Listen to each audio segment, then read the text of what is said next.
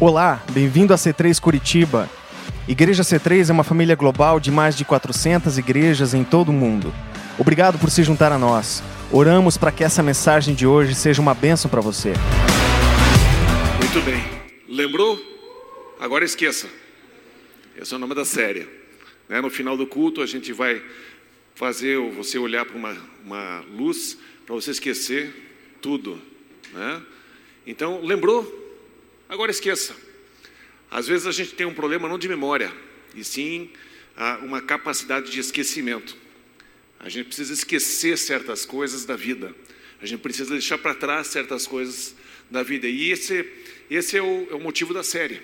E Deus colocou no meu coração de que é, nós temos é, várias pessoas que precisam conseguir se livrar do passado. Seja ele um bom passado, seja um passado difícil, seja ele um passado maravilhoso, cheio de vitórias, e você está preso nesse passado, e nós vamos discorrer um pouquinho em cima disso. E eu gostaria que você me acompanhasse nesse raciocínio. Lembrou? Então esqueça, agora esqueça. E sobre o que, que nós vamos falar hoje especificamente? Nós vamos falar de um amigo nosso, comum. Se mil é, dias, se, um, se, se mil anos é como um dia para Deus, então basicamente há dois dias atrás nós tínhamos esse amigo andando por aqui e ele era uma pessoa muito inteligente, uma pessoa muito zelosa por Deus e era uma pessoa que começou a ir contra um certo movimento de pessoas que criam numa certa pessoa. E esta pessoa então começou a perseguir esses cristãos. Começou a invadir casas, começou a acusar pessoas injustamente, começou a fazer várias coisas, é, traiçoeiramente falando, usando de manipulação, usando de engano, de é, mentiras para poder chegar na casa das pessoas, para poder prender famílias inteiras, forçá-las a negar a Cristo, forçá-las a abandonar sua fé, a rejeitar o nome de Jesus, e em alguns momentos consentia na morte de pessoas, em outros momentos ele era o próprio mandante da morte de pessoas, porque ele era uma pessoa que ia até as autoridades judaicas, e essa pessoa era chamada de Saulo. E ele tinha uma raiva e uma ira que ele achava justificável de ir atrás de pessoas que criam numa certa pessoa chamada Jesus. E eu fico pensando quanto Paulo fez, depois vira Paulo, quanto esse homem fez, quantas experiências ele teve, quantas coisas afetaram a sua mente, quantas coisas afetaram a sua alma, quantas coisas afetaram a sua memória. Porque você viver deste modo, sem dúvida, gera um impacto muito grande na sua vida, gera um transtorno muito forte, emocionalmente falando, e faz com que você é, fique lembrando de coisas que você nem quer lembrar mais. Saulo era o seu nome, o homem, para alguns, algumas famílias consideravam esse homem sanguinário, algumas famílias tremiam só de escutar o nome dele. Era uma pessoa que tinha uma fama que ia adiante dele. Quando ele chegava numa cidade, já era sabido entre os cristãos que ali tinha chegado uma pessoa que perseguia a sua fé, que perseguia a fé dessas famílias e não poupava ninguém. Colocava na prisão, desmontava famílias e aceitava até assassinato de pessoas mas até que um dia, este Saulo, indo a caminho de Damasco, em Atos capítulo 9, versículos 1 a 6, ele tem uma experiência. E diz assim, Atos 9, 1 a 6. Enquanto isso, Saulo ainda respirava ameaças de morte contra, imagine, pense como estava o coração de Saulo. Pense como estava a mente dele, quanto ocupava isso a mente de, de Saulo. O quanto a morte, a perseguição, a raiva, a ira fazia parte do dia a dia de Saulo. E é impossível você ficar normal quando você sofre uma pressão como essas, como essa. É impossível você ficar totalmente tranquilo, vivendo esse estilo de vida, respirando ameaças de morte contra os discípulos do Senhor. Dirigindo-se ao sumo sacerdote, pediu-lhe cartas para as sinagogas de Damasco, de maneira que, caso encontrasse ali homens ou mulheres que pertencessem ao caminho, pudesse levá-los presos para Jerusalém. Em sua viagem, quando se aproximava de Damasco, de repente brilhou ao seu redor uma luz vinda do céu. Ele caiu por terra e ouviu uma voz que lhe dizia: Saulo, Saulo, por que você me persegue? Saulo perguntou: Alô, quem fala? Aqui é Deus. Desligue o teu celular, meu filho, minha filha. Saulo perguntou: quem és tu, Senhor? Ele respondeu: Eu sou Jesus, a quem você persegue. Levante-se, entre na cidade, alguém dirá a você o que você deve fazer.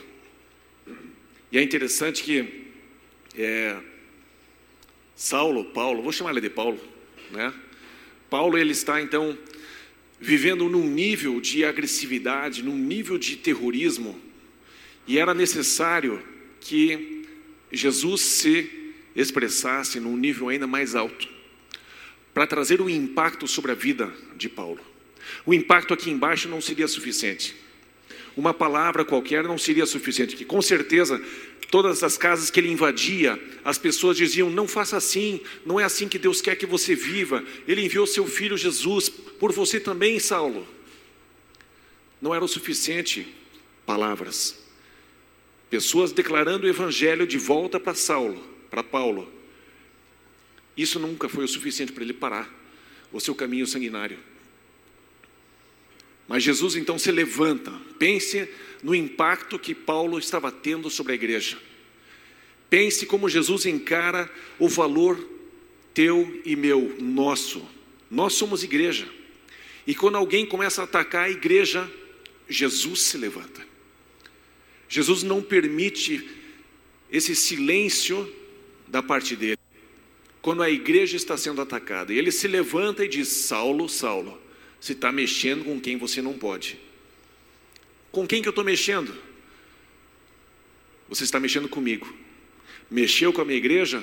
Mexeu comigo. E ali foi necessário esse impacto, esse encontro, essa colisão entre uma pessoa muito determinada, com seus caminhos já definidos, ser, ser confrontado pelo Senhor Jesus, em pessoa. E brilha uma luz forte em volta dele, ele cai cego no chão. As pessoas ouviam a voz, mas ninguém viu nada, só perceberam que algo estava acontecendo. Paulo cai no chão, e ali ele é levado para uma cidade. E Deus diz: Vá até lá e alguém vai dizer para você o que fazer. Tem certos momentos na vida, obrigado, Kleber. Tem certos momentos na vida que nós precisamos de pessoas que nos digam o que fazer. Uh, não gosto disso. Ninguém fala mais em mim. Ninguém manda mais em mim. Não. Mas tem certas fases da vida que você precisa que alguém te diga o que fazer. E como é importante você deixar as pessoas falarem na sua vida. Como é importante você, no início de uma caminhada com Cristo, deixar alguém falar na sua vida. Como é import foi importante para Paulo perceber que Jesus estava levando alguém para falar com ele. E assim aconteceu. Jesus envia Ananias para impor as mãos sobre Saulo. E o interessante que eu vejo aqui, talvez um pouquinho de humor do lado de Ananias e de Jesus. Os dois estão ali conversando e Ananias sabia de Saulo, de Paulo. E Jesus disse: Olha, vai lá falar com Paulo, ele está na casa tal. Não, Jesus, o que eu sei desse homem é que ele só veio para destruir as pessoas, perseguir os cristãos. Ele é um cara terrível. Ananias, vai lá, porque ele é um vaso escolhido e ele vai saber o que é sofrer pelo meu nome. Ah, sofrer pelo teu nome? Ah, então eu vou. Né? Eu vejo essa, essa conversa assim passando atrás na, na mente de Ananias, e ele vai até Paulo, impõe as mãos sobre ele, cai as escamas dos seus olhos, e ele começa então a seguir o caminho de Jesus, o caminho que ele perseguia, pessoa, as pessoas que ele perseguia, se tornou a fé que ele abraçava. E ele passou a abraçar. O teu passado não precisa ser uma prisão. A vida de Paulo não precisava permanecer naquela prisão. Ele não precisava ficar preso naquele estilo de pensamento, naquele estilo de vida. Ele podia sair, porque Jesus ele se apresenta. Eu ponho aqui, se o teu passado te condena, Jesus te oferece um futuro. Mas esse passado constantemente virá na tua memória. E aqui eu falo sobre o mesmo estilo de vida que Paulo teve. Paulo, um, um cara terrível, ele teve um futuro. Eu não sei se você anda perseguindo pessoas pela cidade, é, desmontando, invadindo casas, é, prendendo pessoas de uma fé X, Y, Z. Não sei que estilo de vida você leva, mas eu sei que o estilo que você tem hoje, que te aprisiona, que te deixa travado, Jesus te oferece um futuro. Você precisa ter esse encontro com Jesus. Jesus é a pessoa que pode te dar um futuro. Teu passado não precisa ser uma prisão. Jesus é a porta para um futuro bom. Amém? Boa, Fran. Viu, viu como rimou aqui? Bom. Paulo sofria de lembranças do passado, com certeza. É impossível você esquecer das casas que você invadiu. Não tem como Paulo simplesmente assim, não, isso aí nunca fiz. Não, isso aí não me afeta mais. Sem dúvida, ele via nos olhos das crianças o pavor. Sem dúvida, ele lembra dos gritos das mulheres chorando pelos maridos que foram arrancados.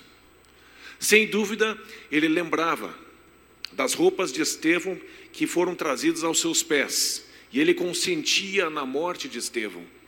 Sem dúvida, ele via isso constantemente vindo às suas lembranças. Lembrou, Paulo? Agora esqueça. O que é que você lembra de vez em quando que te faz mal? Eu digo, lembrou? Agora esqueça. Um amigo meu me dizia que é, toda vez que ele lembrava da ex-namorada, ele era apaixonado por ela, ele imediatamente trocava a imagem dessa ex-namorada por alguma outra coisa. Se você lembra de alguém o tempo todo, troque a imagem dessa pessoa. Imediatamente, lembrou? Agora esqueça. Sem dúvida, Paulo precisou lidar com isso. E você, pensando um pouquinho de uma maneira racional, e imaginando que Paulo é exatamente como você e eu, que ele tem emoções, ele tem lembrança, ele tem consciência pesada, ele tem consciência tranquila, ele tem a certeza da salvação, mas ele sabe quem ele é, o que ele fez, ele sabe o futuro que ele tem. Tudo isso está num caldeirão e é necessário processar todos esses pensamentos. E existe uma maneira de fazer isso. E Paulo, no decorrer da sua vida, quantos anos ele ficou isolado lá em Tarso? Sei lá, uns 12, 18, 10, 10, 12 anos, sei lá, 10 anos. É tempo. Deus recolhe Paulo, e ele fica um tempo processando várias coisas. É necessário reprocessar, é necessário é, reorganizar a sua maneira de pensar principalmente quando você tem um estilo de vida como Paulo teve. E isso significa que você e eu temos esperança nas pequenas coisas que a gente fez na vida, ou até mesmo as grandes coisas que nós tenhamos feito. Paulo sofria de lembranças do passado, sem dúvida, ele era como você e eu. Elias era um homem sujeito às mesmas paixões que você e eu, ele orou e não choveu por três anos. Paulo é a mesma coisa. E ele com certeza, de vez em quando, ele dizia: Meu Deus, o que, que eu fiz? Meu Deus, o que, que eu fiz? O que, que eu fiz com aquela família? Meu Deus, o que, que eu fiz com a minha família? Meu Deus, o que, que eu fiz com a minha empresa? Meu Deus, o que, que eu fiz com meu filho? Meu Deus, o que, que eu fiz com a minha mãe? Meu Deus, o que, que eu fiz com meu amigo? Meu Deus, o que, que eu fiz? Meu Deus, o que, que eu fiz? Lembrou? Agora esqueça. Jesus tem um futuro para você, Jesus tem algo para você trocar por esse passado. Jesus tem esse futuro diante de você e vai ser revelado nesse encontro, nessa colisão com você e com Ele. E essa colisão pode acontecer a qualquer hora, todos os dias. Meu Deus, o que, que eu fiz? Sem dúvida, Paulo pensava sobre isso. Mas eu quero avançar aqui para você ver como ele, como ele, ele se via, como ele tinha consciência das coisas do seu passado. E ele diz assim, em 1 Coríntios 15, versículos 7 a 10, diz assim: Depois Jesus apareceu a Tiago e então a todos os apóstolos. Depois desses, apareceu também a mim, como, um, como a um que nasceu fora de tempo, pois sou o menor dos apóstolos, e nem sequer, na verdade, posso ser chamado de apóstolo, porque persegui a igreja de Deus. Meu Deus, o que, que eu fiz? Mas, pela graça de Deus, sou o que sou, não sou o que eu era, sou o que eu sou e sua graça para comigo não foi inútil. Antes, trabalhei mais do que todos eles. Modéstia à parte. Contudo, não eu, mas a graça de Deus comigo. E você percebe que existe uma, uma consciência muito saudável, muito sadia na, na mente de Paulo. Ele sabe muito bem como foi o passado dele, ele sabe muito bem separar o antes e o depois. Ele sabe o seu currículo, mas ele consegue se definir. Mas eu não sou mais aquilo.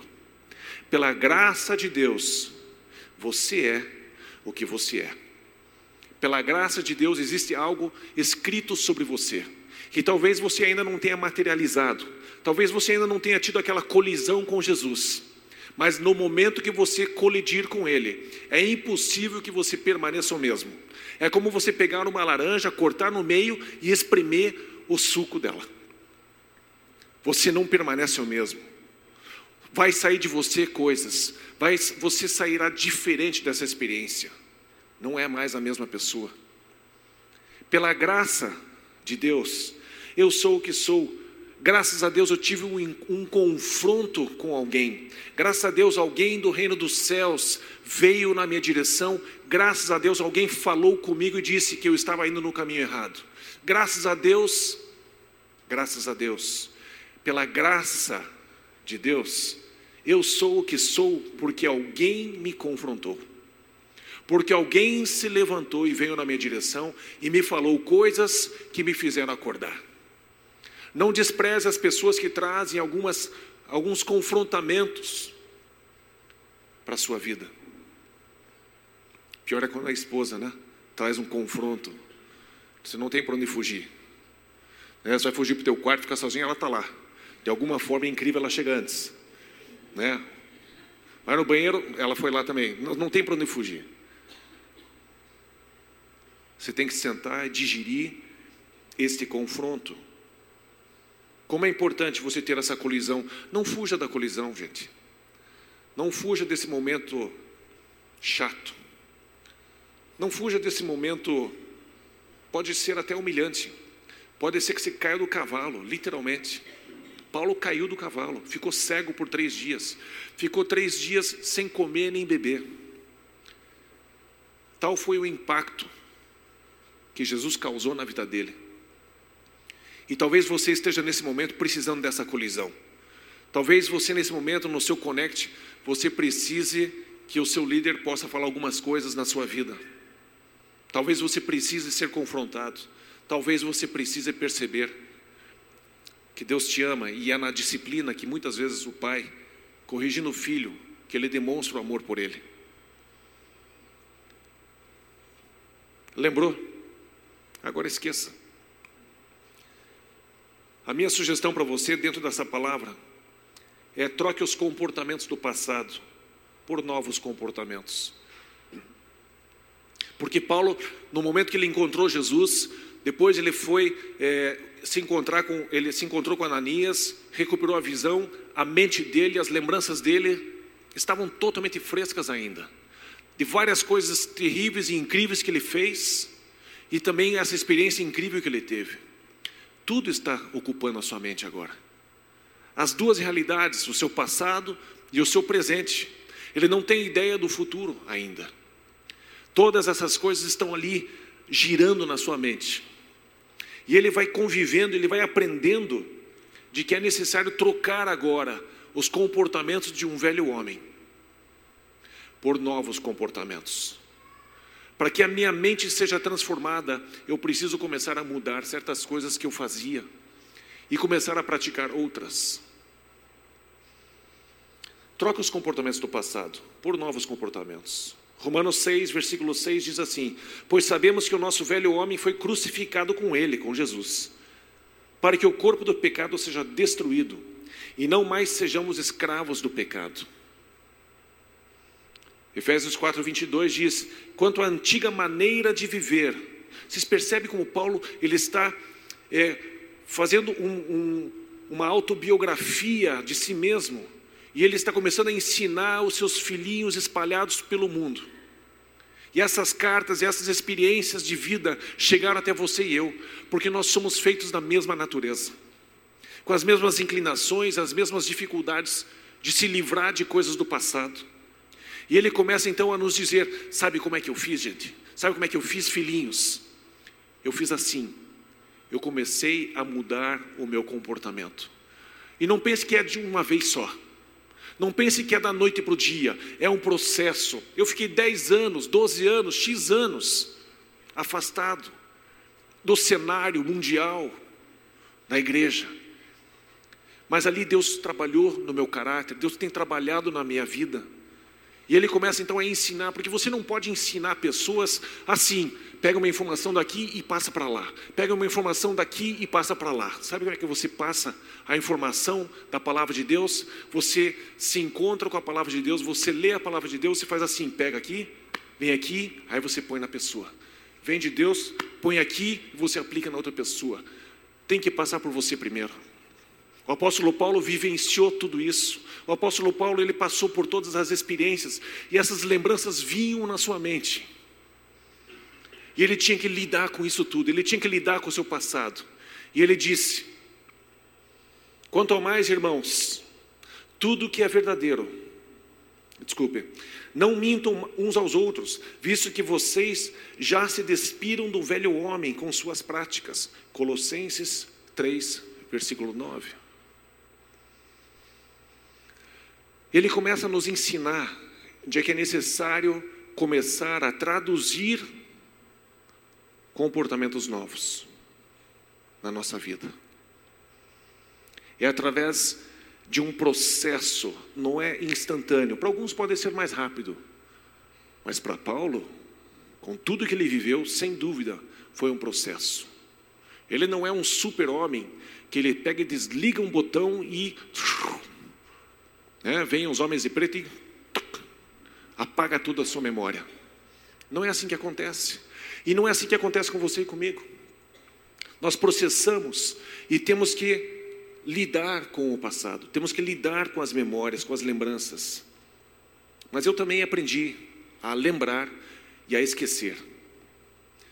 Porque vem algo na sua mente e você tem que decidir jogar isso fora.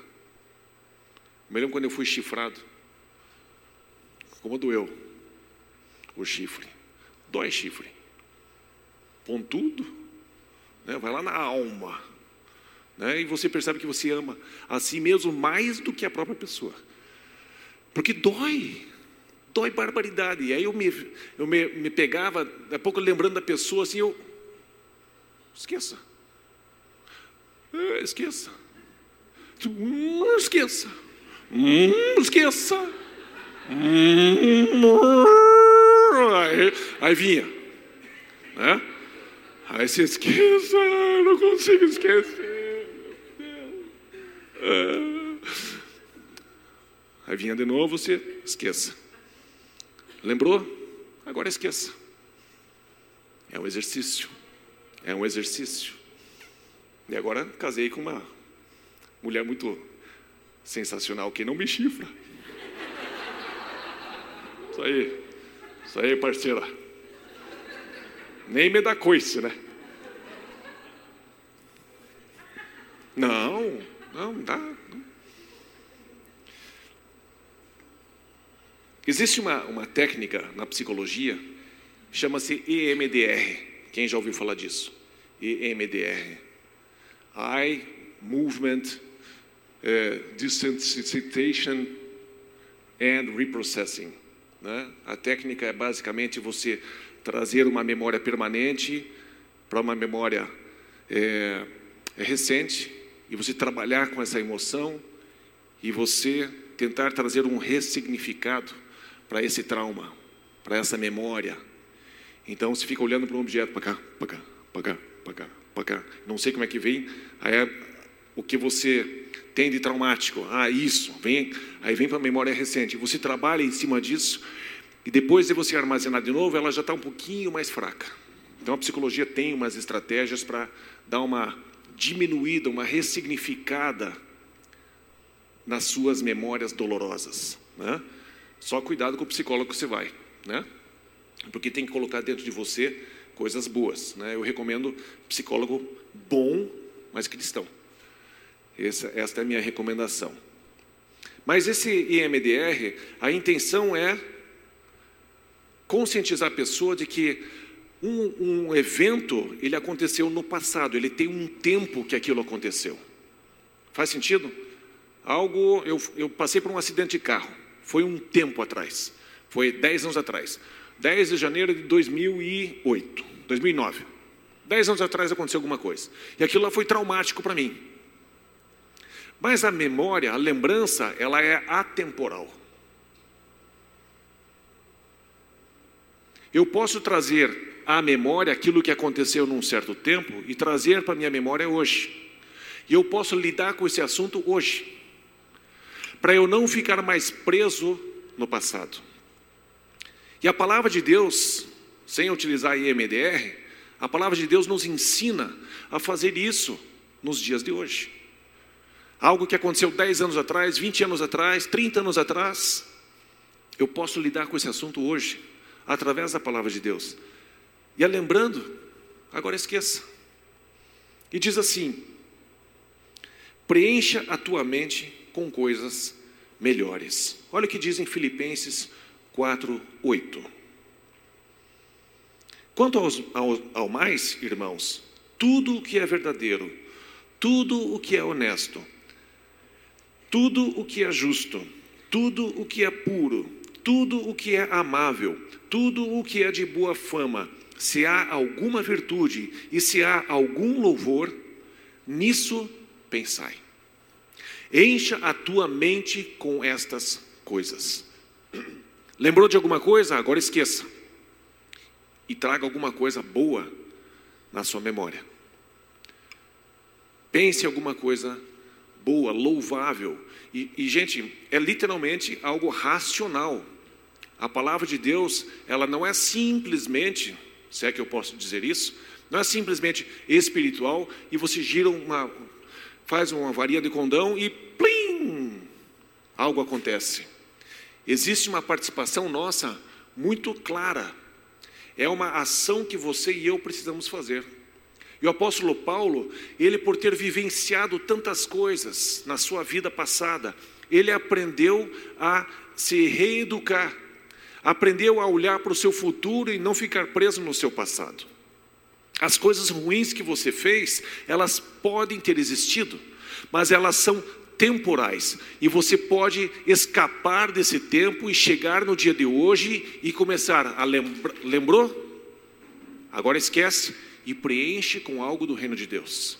O apóstolo Paulo te ensina por experiência própria. Ele não, ele não fez um curso de psicologia, ele não fez um curso com qualquer pessoa e reproduziu. Isso aqui é experiência de vida, de uma pessoa que passou por coisas que você e eu, juntos, somados, talvez nunca venhamos a alcançar.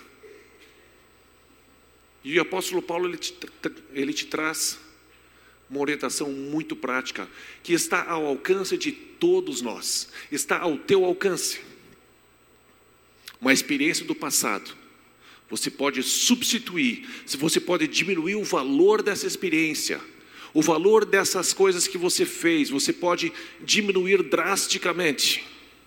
Quando você começa a trazer à sua memória ao seu pensamento coisas novas para você pensar. Você pode pensar sobre a sua vida eterna. Você pode pensar no que Jesus fez por você. Você pode pensar no que Jesus fez por tantas pessoas piores ou iguais a você. Você pode pensar sobre a família que você tem. Você pode pensar sobre a família que você poderá ter. Você pode pensar sobre o seu futuro. Você pode pensar coisas louváveis. Você pode pensar diversas coisas. E Paulo dá uma lista para você e ela não é fechada, ela não é uma listinha de você fazer uma reza e aquilo vai te resolver. É de fato uma disciplina de você dominar a sua vida e ser como Deus é, uma pessoa que sabe dominar os seus pensamentos. Deus não é descontrolado e não saiu fazendo sem querer aponta para lá, sai um monte de estrelas assim. Meu Deus, o que, que eu fiz? Ele é uma pessoa que domina, ele tem domínio próprio. Ele consegue dominar os seus pensamentos. E os pensamentos de Deus são infinitos. E o apóstolo Paulo, vivenciando o que ele vivenciou, ele diz: tudo que for verdadeiro, pense nisso. A verdade é, Cristo me salvou. A verdade é, eu sou uma nova criatura. A verdade é, não existe condenação para aqueles que estão em Cristo. É nisso que você tem que pensar. Esta é a palavra de Deus. O passado existe, sim, existe. Você não vai negar. Não, não, eu nunca fiz isso. É a história da, da, da vaca, né? A doença da vaca louca, né, Mise? Eu não vou ter coragem de contar aqui porque ninguém vai rir. Mas agora deixei todo mundo curioso. Né? É uma piada ruim que a Mise contou uma vez. Foi você, né? Você quer contar aqui, Mise? Tá bom, eu vou contar a piada que você me contou uma vez. Ah, me ajude, Mise. Vai, me ajude. Aliás, é, o, o país de vocês ganhou a Copa do Feminino, né? Estados Unidos, né? Os americanos vendidos. Né?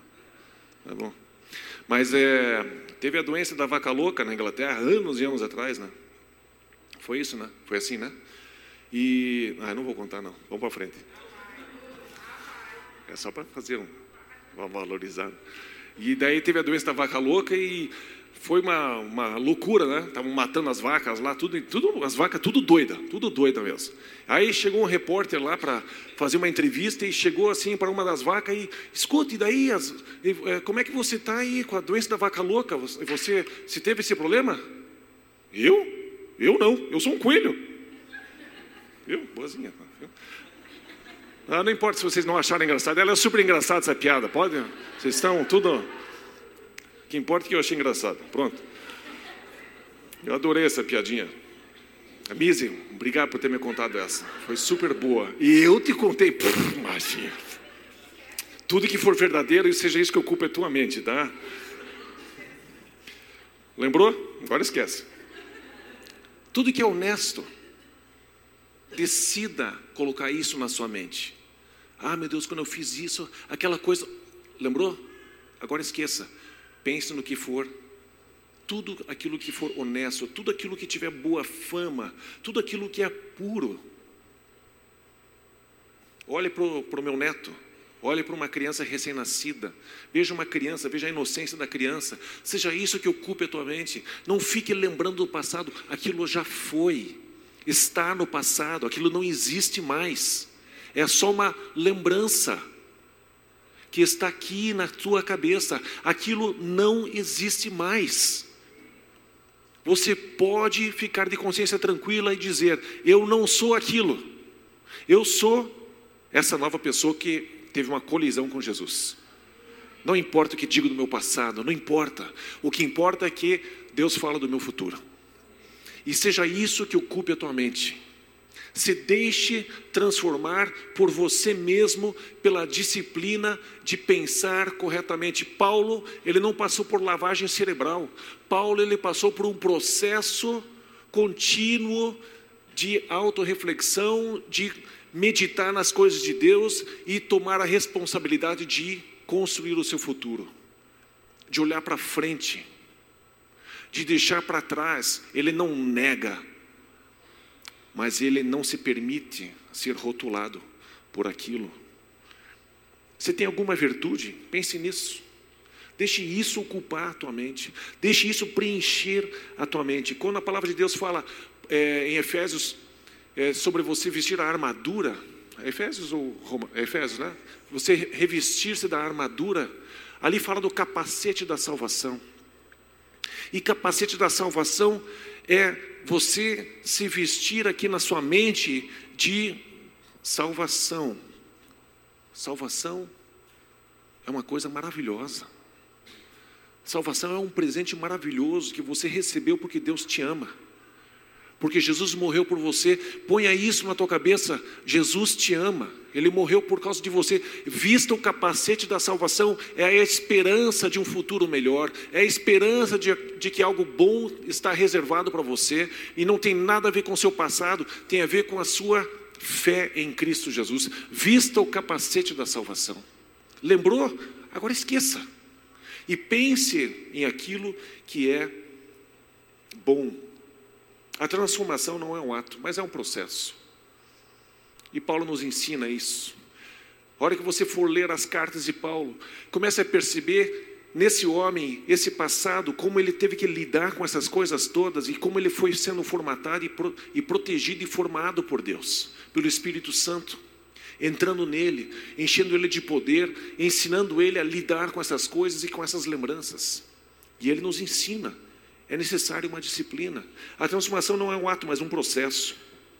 Romanos 12, 12, 12 2 fala: Não se amolde ao padrão desse mundo, mas transformem-se pela renovação da sua mente. Isso aqui nos remete a um processo, a algo contínuo. Essa renovação da sua mente é um processo, para que sejam capazes de experimentar e comprovar a boa, agradável e perfeita vontade de Deus. E essa palavra, para Paulo dizer isso, lembre-se, Jesus disse para Ananias: é, Paulo é um vaso escolhido para ele saber o que é sofrer pelo meu nome. E aqui, Paulo está sofrendo pelo nome do Senhor Jesus. Por onde quer que ele vá, tem prisões, tem cadeias, tem chicote, tem apedrejamento, tem um monte de coisas esperando por ele.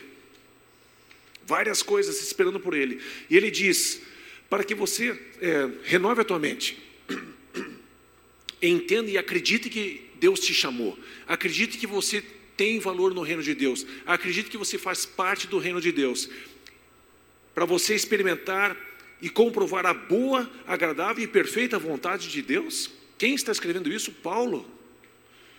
E Paulo foi escolhido para ser uma pessoa que saberá o que é sofrer pelo nome de Jesus, e ele diz que isso é a boa, perfeita e agradável vontade de Deus. Que processo de transformação ele teve? É literalmente isso. Lembrou? Agora esqueça. Preencha a tua mente com coisas superiores. Aprenda a lidar com os teus pensamentos. Aprenda a fazer essa renovação, essa reprogramação do teu passado. Deixa o passado lá, naquele tempo. O tempo já passou, aquilo não está mais aqui.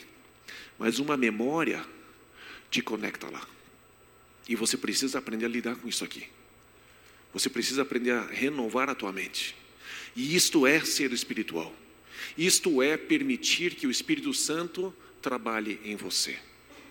Eu não quero que isso aqui seja uma mensagem humanista, mas eu quero que você aprenda a ser humano e assumir a responsabilidade de controlar os teus pensamentos.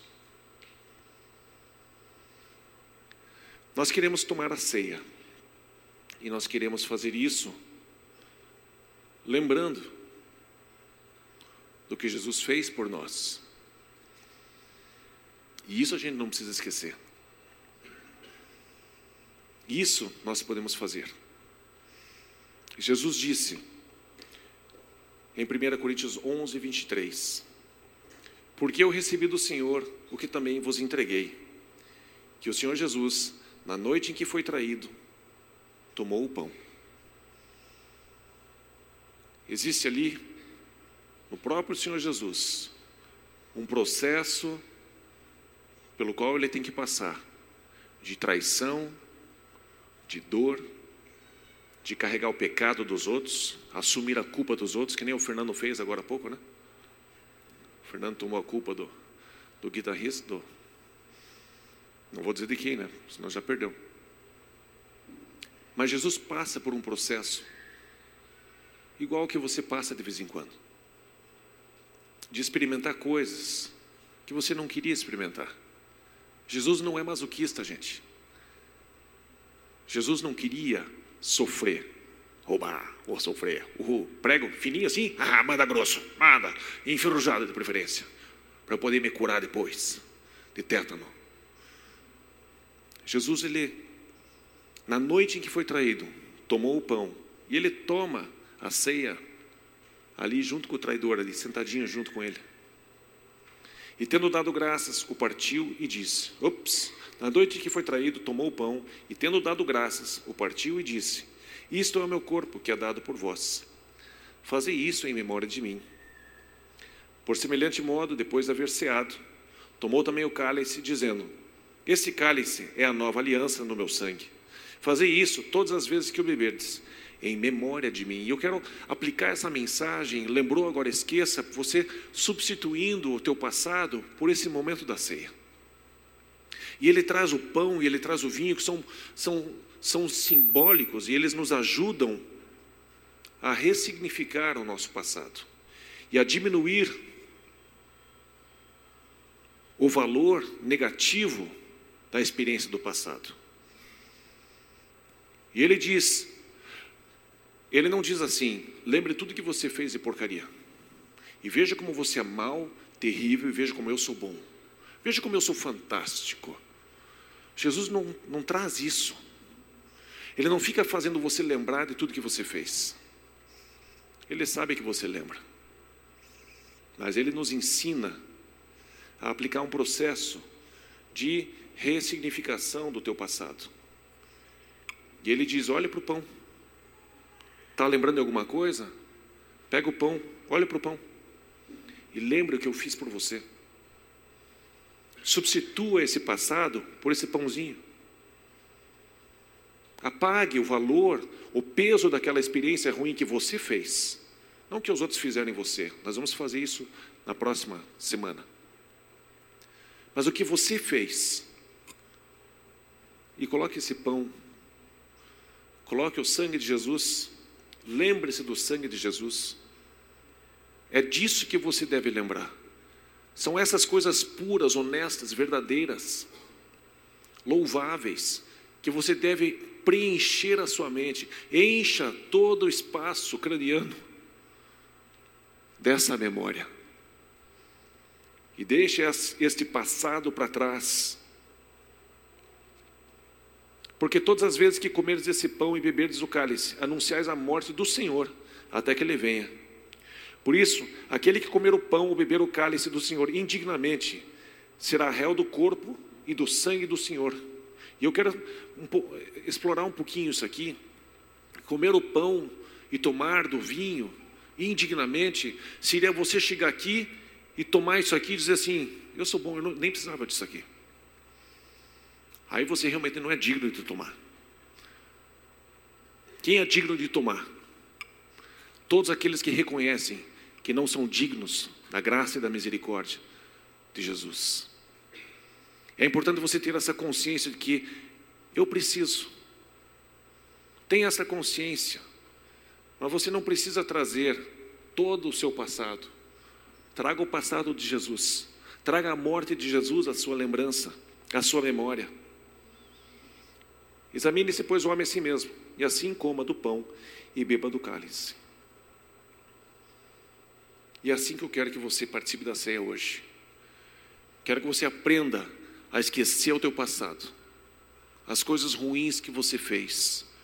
Se você já teve uma colisão com Jesus, você já entregou a sua vida para Ele. Ele está te ensinando nesse processo a renovar a sua mente, assim como o apóstolo Paulo fez. Ele deixou o passado para trás. E ele começou a olhar para frente e ele nos ensina. Quer lembrar de uma coisa? Lembre do que Jesus fez por você. E coloque isso na sua memória. Coloque isso na sua massa cinzenta e substitua o teu passado por algo que Jesus fez por você. Amém? Quero convidar vocês a ficarem em pé e a gente participar. Nós temos uma mesinha lá atrás, né, com os elementos da ceia e nós temos aqui na frente. Então, por gentileza, podem vir.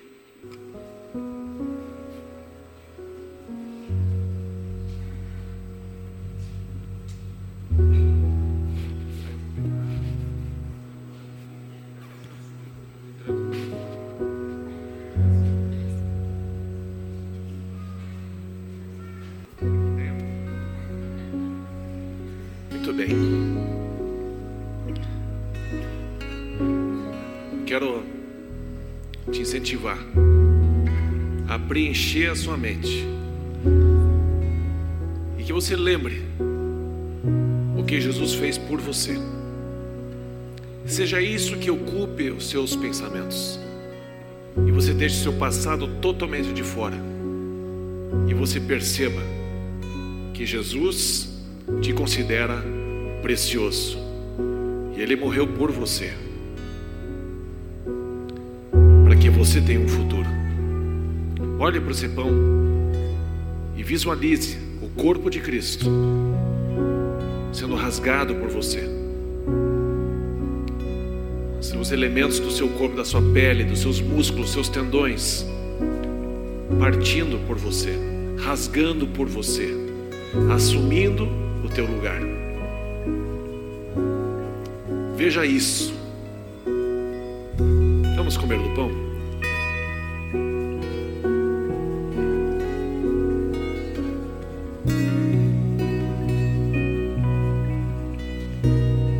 Obrigado, Jesus, por ter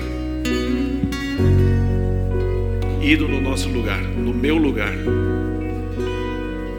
e ter sofrido no meu lugar, ter levado o castigo sobre os teus próprios ombros, nas tuas costas, pelas tuas feridas, nós fomos sarados. Obrigado, Jesus. Vamos beber o vinho.